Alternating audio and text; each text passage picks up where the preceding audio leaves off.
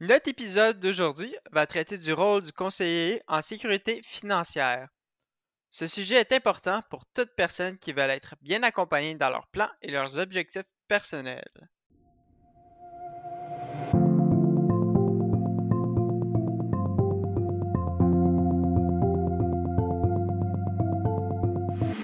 Actualité financière et sujets reliés à vos finances personnelles. Le podcast financier, Les stratèges vous aident à mieux comprendre et à gérer vos finances, que ce soit l'assurance, le budget, la fiscalité, l'investissement ou la planification de votre retraite.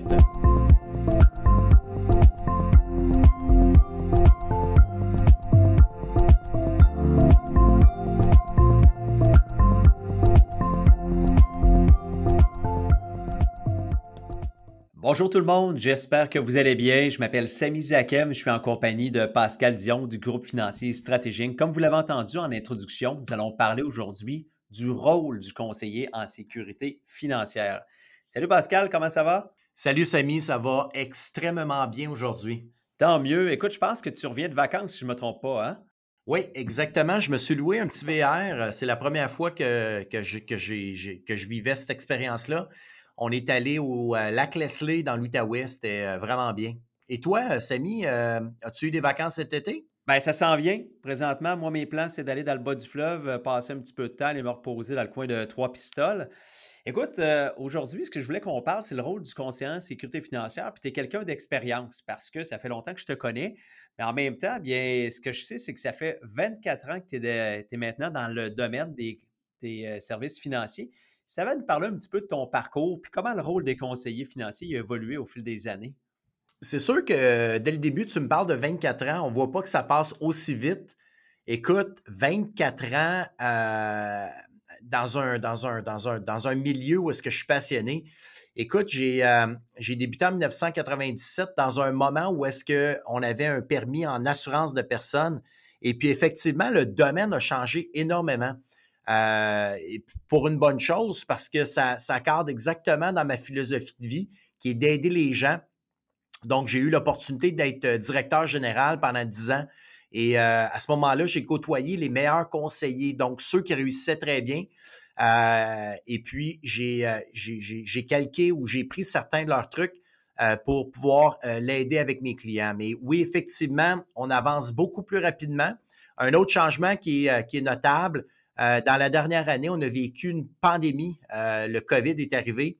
À l'époque, 95% de mes rencontres se faisaient en présentiel et aujourd'hui, je te dirais que 95% des rencontres se, fait, se font en vidéoconférence. Fait que ça, c'est un, un changement qui est quand même assez important. Oui, tu l'as dit, il hein? faut s'adapter au changement. Puis euh, justement, toi, tu en as fait du chemin, autant au sens propre que figuré. Tu as voyagé partout à travers le Québec dans ton rôle de conseiller financier. Puis ça continue. Hein? Lorsqu'on se rappelle qu'on a fait l'acquisition du cabinet en 2009, on a décidé d'entamer un virage, puis justement, on a misé sur un type de clientèle bien précis. Est-ce que tu pourrais nous en parler? Oui, c'est vrai. On a décidé de se concentrer sur les propriétaires d'entreprises, les professionnels, les pré-retraités et euh, les retraités, ceux qui sont déjà euh, rendus dans cette phase de vie-là. Euh, depuis dix ans, on a connu une croissance qui est quand même extraordinaire. Et ce qu'on a fait, c'est qu'au lieu de courir après des nouveaux clients, on a décidé de bien les entourer et de s'en occuper.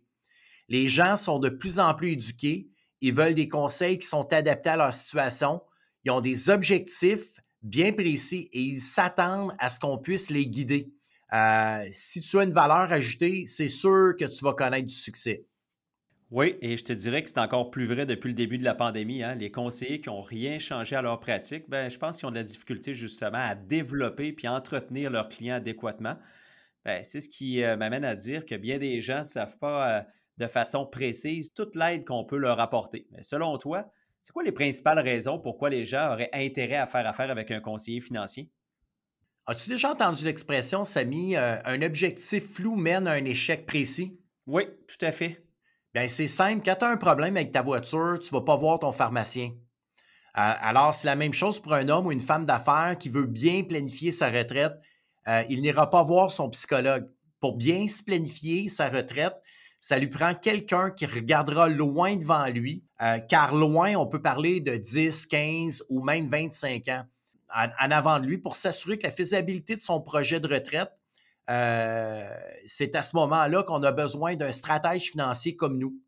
Également, si à chaque année, j'appelle mon comptable pour mon rapport d'impôt ou mon, mon garagiste, excuse-moi, pour l'entretien de ma voiture, alors, pour mes finances, je dois toujours consulter mon conseiller en sécurité financière pour toute décision financière importante.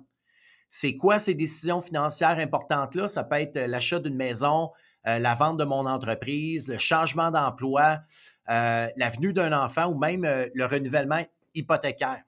On est capable d'identifier les priorités de nos clients, puis par la suite, on trace le chemin, le chemin adéquat pour rendre ce trajet-là le plus efficace et simple possible. C'est pas pour rien qu'on a des clients qui nous font confiance depuis plus de 15 ans.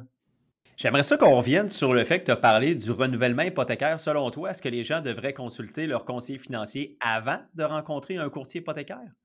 Bien, très certainement. Euh, je crois qu'il y a une planification hypothécaire qui doit être effectuée avant le renouvellement hypothécaire. Non pas qu'on ne doit pas consulter un spécialiste hypothécaire parce que c'est le spécialiste au niveau de l'hypothèque, mais avant toute chose, quand j'arrive après cinq ans, euh, après l'acquisition de ma maison, puis mon renouvellement hypothécaire est à maturité, on devrait faire une évaluation de notre situation. Parce que bien entendu, il y a beaucoup de choses qui ont changé et seulement que le fait de renouveler mon hypothèque, si j'ai eu une augmentation de la valeur de ma résidence, ça serait peut-être une bonne idée d'évaluer s'il euh, y a certains éléments qu'on pourrait mettre en place pour améliorer mon sort financier que ce soit la maximisation des euh, que ce soit euh, la réduction de mes impôts par des cotisations supplémentaires en REER. Euh, ce ne sont que, quelques exemples parmi tant d'autres qui m'amènent à dire qu'avant d'aller voir son spécialiste hypothécaire, bien, consultez votre conseiller en sécurité financière. Très intéressant.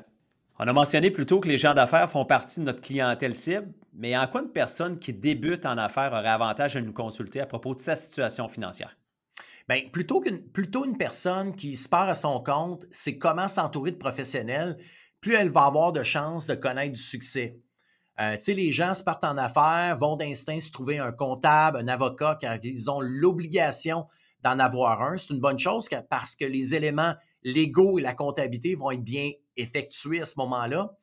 Euh, maintenant, un coup que ça c'est fait, euh, que vous avez un comptable, un avocat, qui va vous aider maintenant pour gérer adéquatement votre argent? On en parlait tantôt au niveau du renouvellement hypothécaire, qu'on avait peut-être des stratégies pour améliorer le sort financier des gens.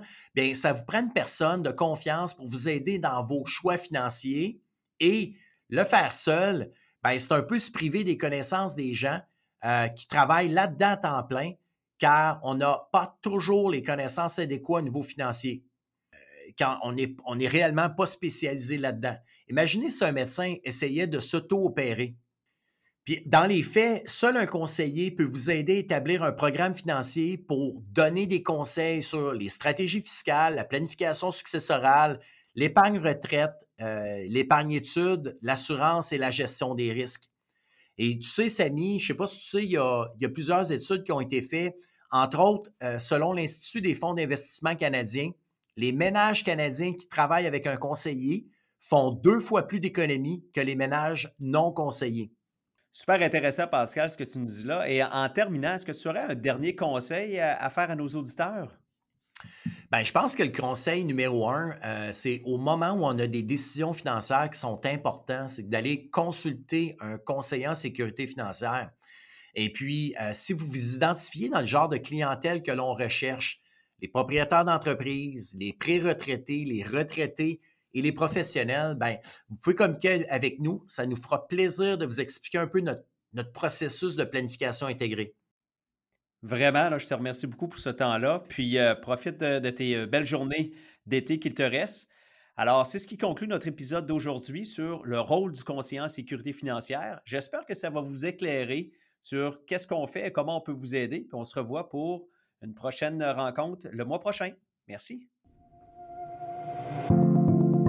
Tu aimes notre podcast et stratèges? Tu veux en savoir plus sur les sujets discutés? eh bien, n'oublie pas de t'abonner à notre podcast et de nous suivre sur nos réseaux sociaux en allant liker notre page Facebook et LinkedIn. Aussi, tu peux consulter notre site internet à stratéging.com pour avoir plus d'informations ou prendre un rendez-vous avec l'un de nos conseillers en sécurité financière. Merci de nous écouter et on se revoit dans un prochain épisode.